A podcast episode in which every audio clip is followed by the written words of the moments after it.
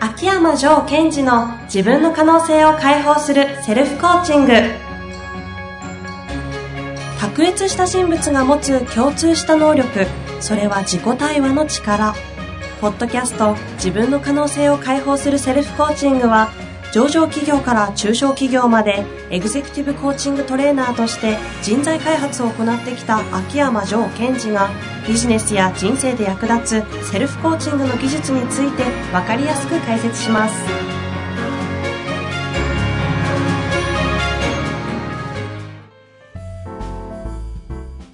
こんにちは、遠藤和樹です。秋山条件時の自分の可能性を解放するセルフコーチング。城さん本日もよろしくお願いいたします。はい。よろしくお願いします。さあ今日は、上語録ということ でやっていきたいと思います。なんでいつもこの振りされると笑っちゃうんでしょうかなんでしょう。ね、なんか耐えられないものがあるんでしょうが、さあ上語録でございます。秋山先生、今日はも上語録お願いいたします。はい。今日の上語録。感謝できる人にならなくていい。感謝できる人にならなくていい。 はい。なんで2回目ちょっと外人っぽかったですか 感謝できる人にならなく ていい。なんか、噛まないように頑張ったらこうなりました。感謝できる人にならなくていい。うんいやいや、でも教育というかね、道徳的にも近いんですかね。そうですよね。よく感謝できる人になりなさい。言われますよね。言われますようね。んで、あの、人というのはその、使ってる言葉から何を設定してるかとか、物事をどう捉えてるかっていうのがわかるんですね。方法と言いますと。うん例えば今の、感謝できる人になりなさいと、うん。ある先生とか上司が言いました。この方は感謝をどういうふうに捉えてるかということなんですよ。感謝できる人になりなさい。って言った人は、感謝というものは何かというふうに、何と捉えてるかっていうのは分かってくるわけですよ。そんなことま見て生きてるんですか 見て生きてるというか、あ、だって、プロでした。失礼いしや、ましだた。って皆さんだってできるわけですよ。えいや、確かにでも、え考えたことないです。感謝できる人になれという人うんは、感謝をどう捉えているか。答えから言いますと、ぜひお願いします。はい。感謝とは能力だと思ってるわけですね。ああ、感謝できる。そうです。できるっていうのは、できる、できないって世界ですから、うんできるようになれと。うん。うんうん、なるほど。感謝できるようになれということは、なんかこう鍛えていくと、感謝できるじゃんみたいに捉えてるっていうのはわかるわけですよ。スキル感謝、ゲットみたいな。その通りです。はでおあ。前は、えー感謝っていうスキル持ってないだろうと。だから鍛えろよとうんい。うセリフになるわけですよ。感謝金が足りないわけですね。筋肉感謝マッスルが足りないわけですよ。っていう話になっはちゃう。あはあ、ではないってですいうよね前提で喋られてますね、今。でそんなこと言ったら、感謝って何ですかみたいな話になってきます。うんですから、そのメカニズム的に感謝ってどうやって起きてるかってことが分かってればいいわけきで。た、そうきますか。感謝のメカニズムを今日解体するんですね。いやいや、そんなお大きいことではないんですいや、大が。きいことですよ。どうやって感謝が起きるかというメカニズム。シンプルですよね。シンプルにしちゃうんですかだって、感謝、ありがとう、はい、ありがとう。ありがとありうとがとう。いう時に、内側がどういう状態、ステートだと、うんありがとうって言うんですかって人は。おーああ、今、回質問ですかうん。例えば、いやなんかこう、高揚感とか、うんうん胸がワクワクとか、こそうです。よね。それを感情レベルで言うと何て言います例えば、嬉しいとか。その、ありがとうって思わず言いたくなっちゃう時っていうのは、内側は嬉しさを感じてますよね。ですね。感じてますね。ちょっと嬉しい、例えば、こう、うーん、遠藤さんが、なんか迷ってて、うん困ってて、え誰かにサポートを受けたら、あありがとうございますとうん言いますよね。言います、言います。それはなぜかというと、サポートをしてもらってて、困ってることが解決できたので嬉しい。うん嬉しいので、うっかりありがとうと出ちゃう。うん、うん。うっかり系ですね。うっかり系です。これが本来の、こう、なんだろう、感謝のメカニズム感謝とは、嬉しいのうっかり系である。。 あその通りです。そその通りです。今日なんか優しく全部イエスしてください、いやいや、は本当うまいなと思って。あ。ということそういうもんはで、すか感謝できる人になれ、感謝ができるようになれっていうことうんうは、ん。結果としてそうなっていくべきであって、うんうん。私だったらば、同じことを言うんだったらば、嬉しいということをもっと感じましょうと。はあ、はあ、ほうほう。なるほど、なるほど。例えば、こう、なんだろう。お客様がいて、自分の商品を買った時に、ありがとうございますっていう、うっかり言っちゃうの嬉しいからですよね。うんそれを言えない人っていうのは嬉しくないんですよ。逆に言うと、嬉しくもないのにありがとうって言う言っていくからおかしくなるんですね。なるほどですね。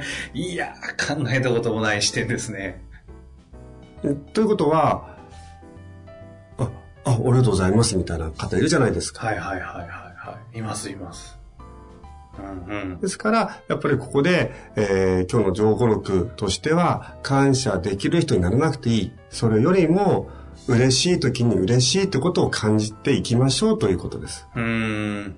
嬉しい感覚をちゃんと受け取れる。うん、感じてるわけであって、そこに対して自分がきちんとこう、うん敏感になっていく。なるほどですね。そのひだひだを自分の内側にちゃんとはい。作っていく磨いていくわかんないですけど。作っていくとか、あとは、えー感じてるものを感じていく。うんうん。そうすると、あのーそういう嬉しさを感じた上でのうっかり感謝っていうのが本当に伝わるわけであって、うんうん。そうじゃない方のありがとうっていうセリフ、私たちはいっぱい聞いてますよね。だから表層的に、表層的にありがとうみたいなうんう。んうん。ではなくてということですね。はい。これビジネス的にですよ。うん。どうなんですかあ、そこ聞いちゃいました変なこと聞いちゃいました。これはビジネス的に言うと非常に重要なことほうで、ほうほあのー今更ね、このポッドキャストでここで言ってもしょうがないんですが、 う。どうせ音を大きくしますからね。はい。あの、私のクライアントさんに言っている売り上げが簡単に上がる方法の一つがこれですから、なんかいきなり危うしい言葉になりましたね、今。要するにこう、仕事上でお客様にはいありがとうございますっていう代わりに嬉しいですって言いなさいって言ってるんですよ。それは、なんだろう。 嬉しいって言いなさいか。ほうほうほううれその嬉しいと感じたら、そうです。嬉しいと入ってきた例えば、やっぱリピーターのお客様の時に、あ、今日もお越しいただきましてありがとうございますっていうよりは、あ、今日またお越しいただき嬉しいです。で、その後にありがとうございますって言った方が伝わりやすいですよね。という嬉しいかもしれない。嬉しいと言われた方が。うん。それは、その自分の本当の内側に感じてるものを感じたまま喋ってるんですよ。ほうほうほう、なるほど、なるほど。よく言う、何ですか一時感情ってやつですかその通りですね。一位感情である、嬉しいのでありがとうだとすると、嬉しいを先に言っちゃえばいいわけですよ。うーん。っていう、その、影響効果機能なんですかはどうなるんですか例えば、えー今私が、えー遠藤さんに、ありがとうございますって言われたらどんな気持ちになるかというと、おうおう、僕もありがとうってなるんですよ。うんうん。ところが、遠藤さん、あ、今日は来てくれて嬉しいです。ありがとうございましたって言ったらどうなりますほなんかほっこりしますね。っこりする。そして僕も嬉しいですね。ねちょっと相手も嬉しくなるわけですよ。確かに。そうです嬉しいが植え付けられましたよ。つまり、この、自分の感情が相手に伝わっていっちゃうので、だとするうとーん、やっぱり自分の嬉しいを言うと相手も嬉しくなっちゃはあ、その一時感情を相手に同じ影響っていうか、う。うん。与えていっちゃう。ものなんですね。仕組みとしてはそうなりますよね。だから逆に言うと、お前ムカつくんだよって言われたらどうなりますいや、なんかムカつく、ななんだろうっていう、抵抗したくなりますね。ね。だけどそのムカつくの一時感情は悲しいとか寂しいなので、で君が約束を守ってくれなかったです。寂しかったんだっていうと、どうなりますなんか、ごめん、みたいな。 寂しくなっちゃうんですよ。んごめん、などうしたんだよ、みたいなね。確かそれと一緒なんですよ。に。あですから、その、今日、上五六の源もそうですけども、その、まず感謝というものを能力として判断するのではなくって、その前にあなたが感じてるものは何かなってことを確認してほしいという意味で、今日は紹介しました。あ、なるほど。相変わらずめん どくさいところまで考えて、すべてのメカニズムをこう、見えてるんですね。ね、最近ね、めんどくさいって言われるのが好きで、いや、褒めてません。決して 褒めてません。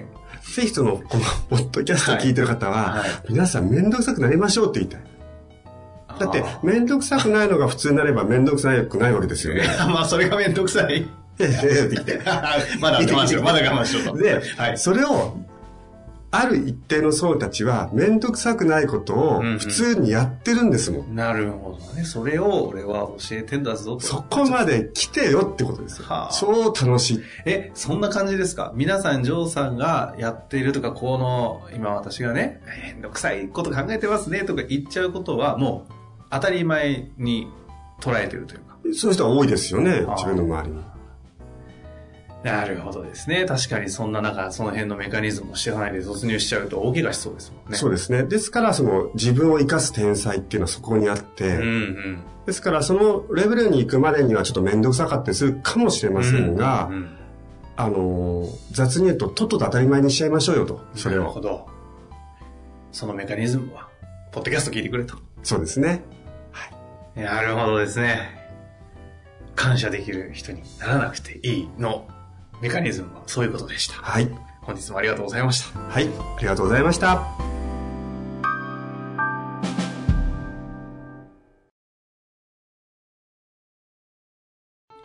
本日の番組はいかがでしたか番組では秋山城賢治への質問を受け付けております。